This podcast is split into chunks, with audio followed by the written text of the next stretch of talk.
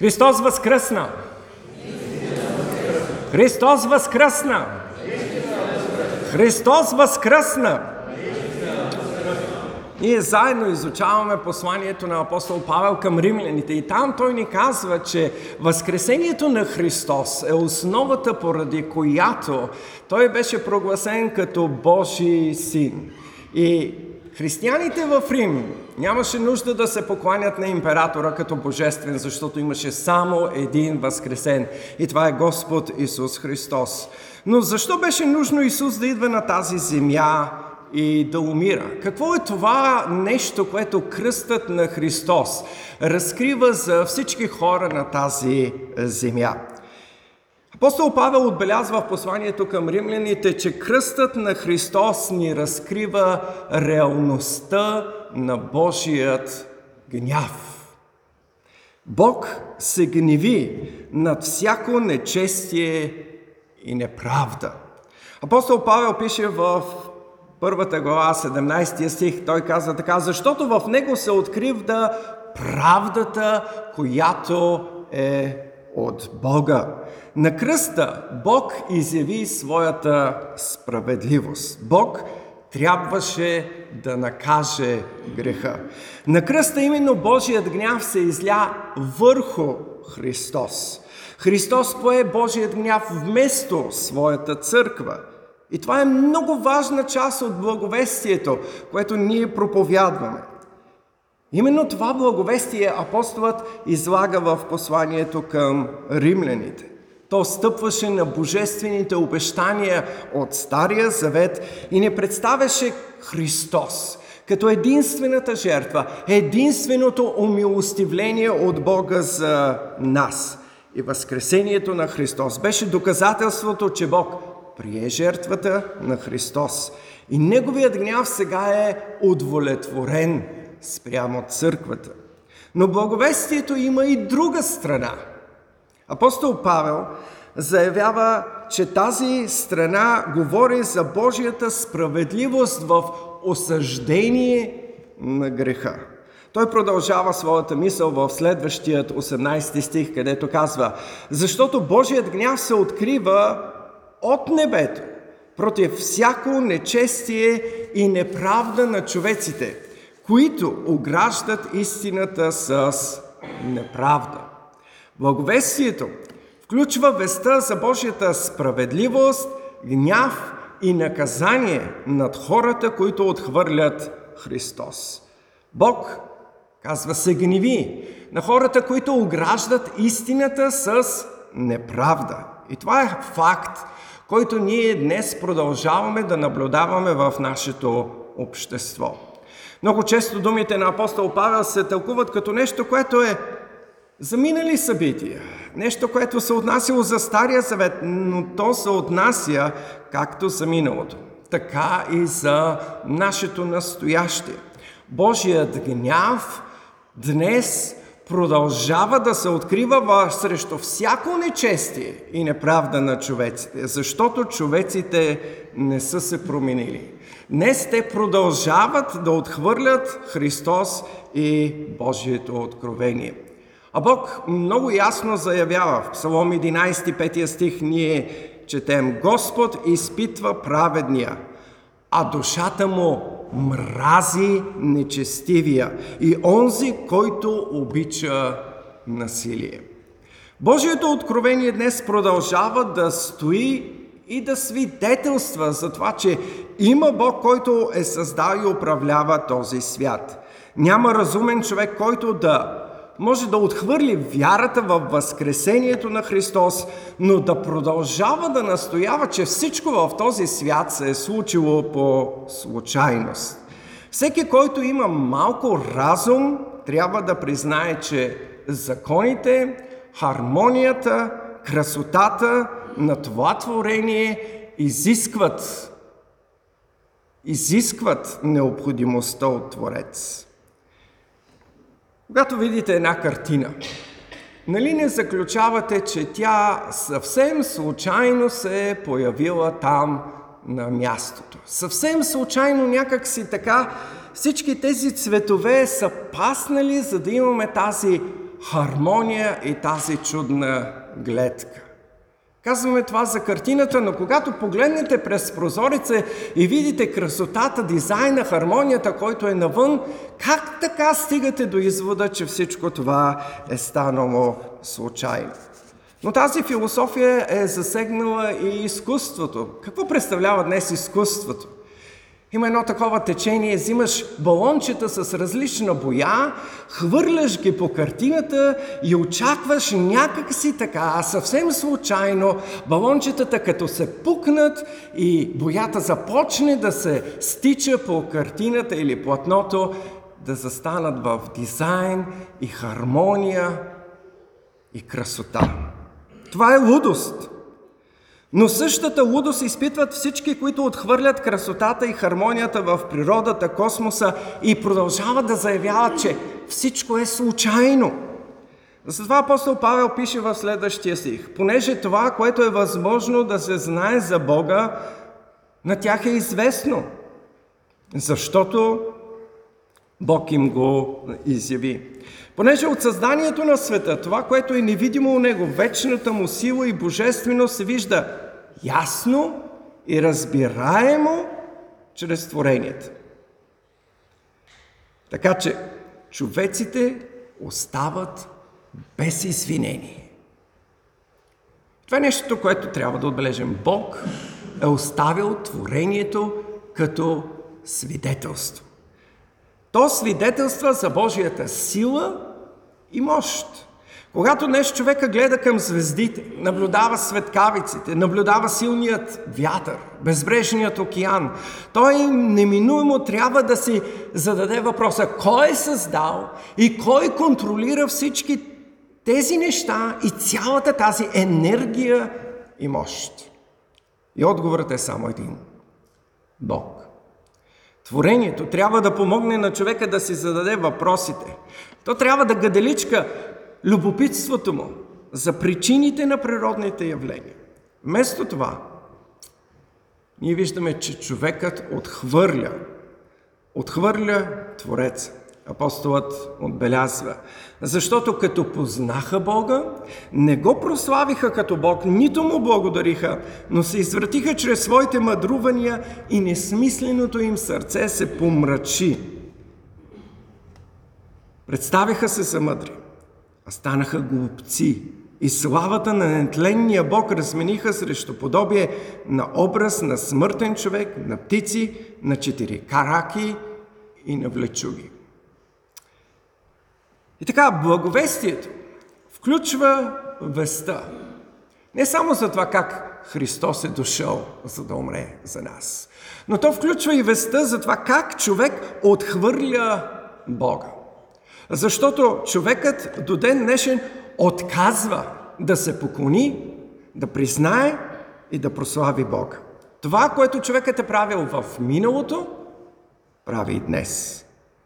Днес в училище децата продължават да учат като научен факт теорията за големия взрив, теорията за еволюцията.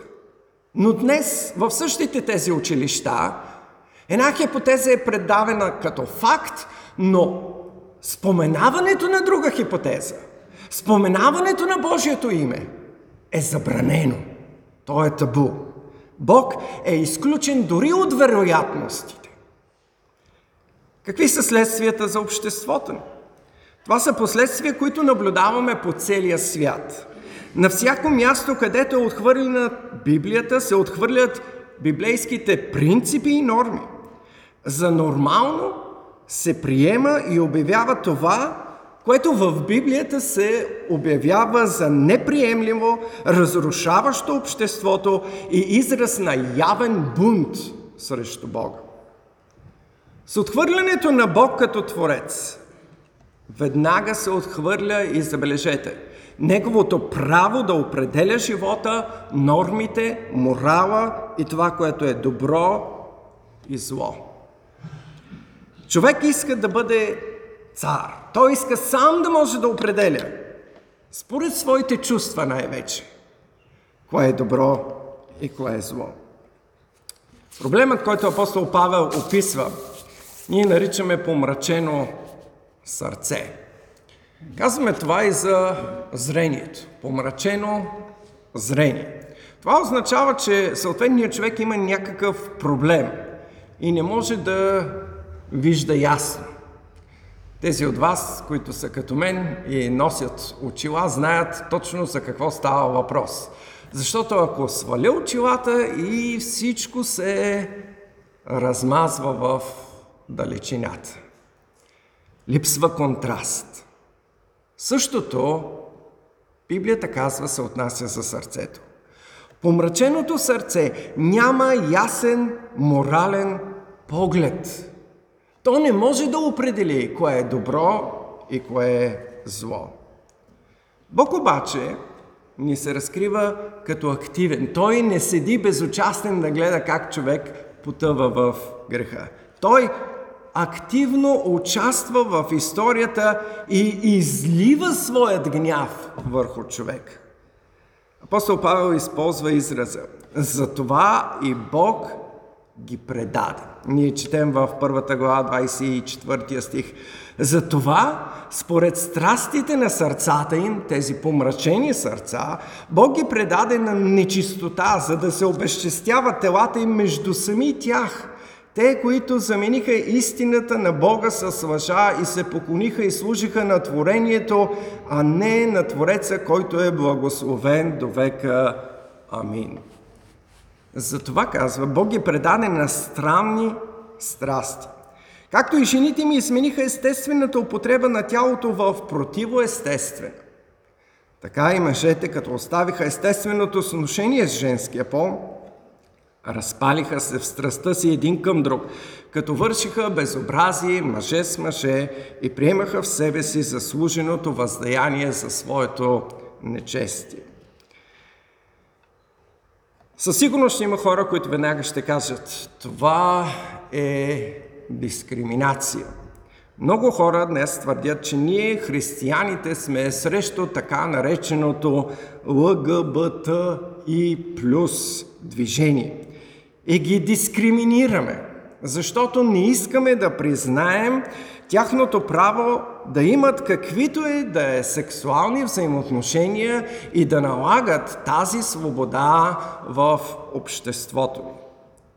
Но това не е вярно. Ако трябва да се спазват християнските норми, то тогава трябва да кажем ясно каква е нормата. Всяка сексуална връзка, освен между мъж и жена, които са в брачен съюз, би трябвало да бъде обявена като незаконна и да бъде преследвана от правителството. Но според законите на сър... нашата държава поне, а и според законите поне на Европа, никой до този момент не е осъден за това. Никой не преследва кой с кого има сексуални взаимоотношения. Това обаче не пречи на Библията и на християните да могат да заявят какво Бог смята за тези действия. Нали, живеем в демокрация. Всеки има правото да се самоопределя и да има своето мнение. Защо тогава мнението на едните трябва да се зачита, а мнението на другите да се пренебрегва? Това са все пак думи на апостол Павел, написани преди 2000 години.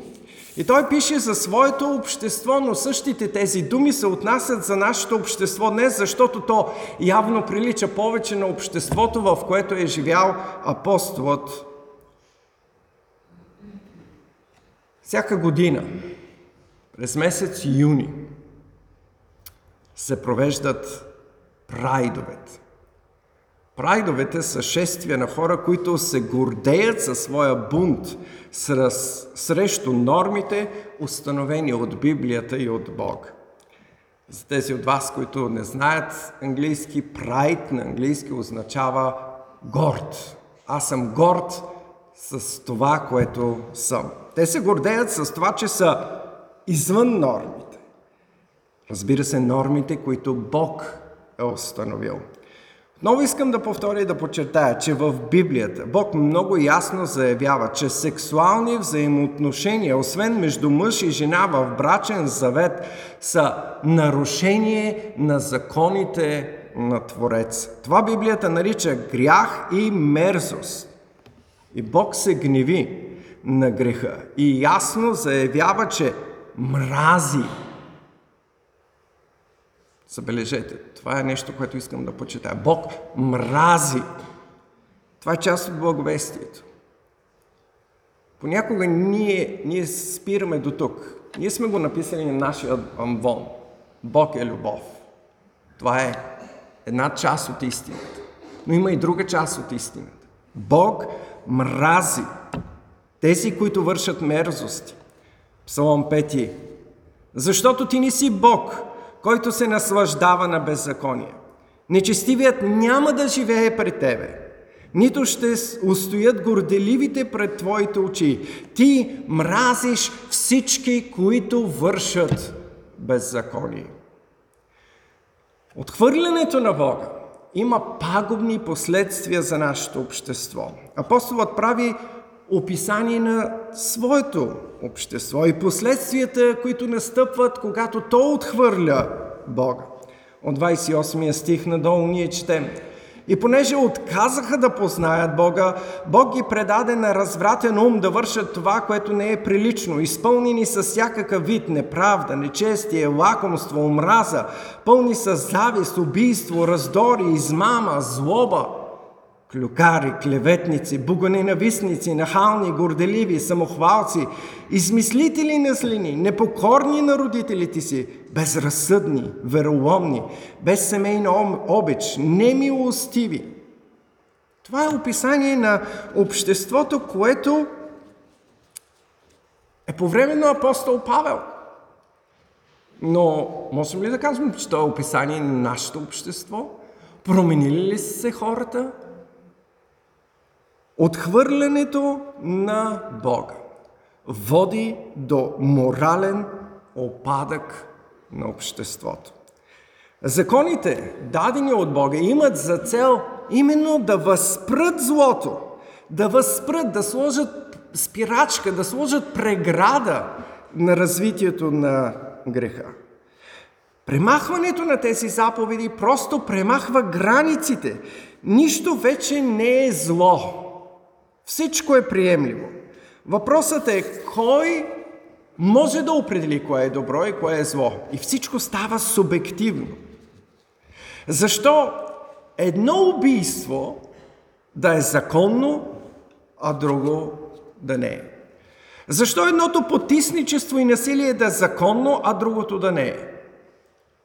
Днес ние виждаме тези двойни стандарти в нашето общество, особено в политиката.